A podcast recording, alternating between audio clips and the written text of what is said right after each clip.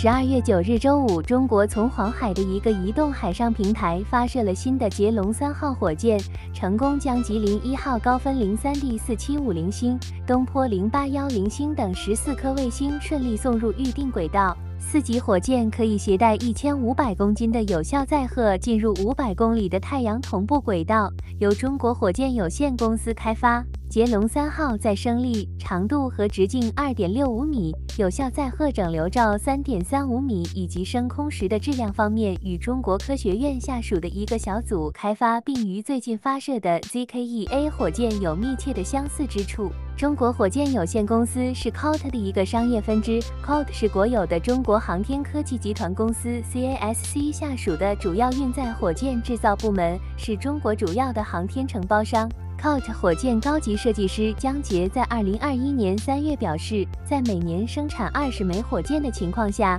该火箭的目标是将送一公斤到轨道的价格降至一万美元。这是继二零一九年唯一一次发射捷龙一号后，中国火箭的第二次发射。 开发和发射捷龙二号火箭的计划步骤与现存的长征十一号固体火箭的能力非常相似，显然已经被跳过。中国火箭公司周五表示，其正在研制捷龙四号火箭，该火箭将使用五百吨推力的固体发动机。虽然没有明确说明，但中国航天科技集团公司在二零二一年试射了这种发动机。中国以前曾从黄海发射过长征十一号火箭。 这些发射是冷发射，火箭通过一个单独的气体系统从容器中排出。捷龙三号是中国第一次海上热发射，用自己的发动机从发射舱中推动自己，发射结构从船上延伸到水面上，使火箭的废气得到消散和抑制。 中国火箭表示，其正致力于在山东建设装配和测试设施的新阶段，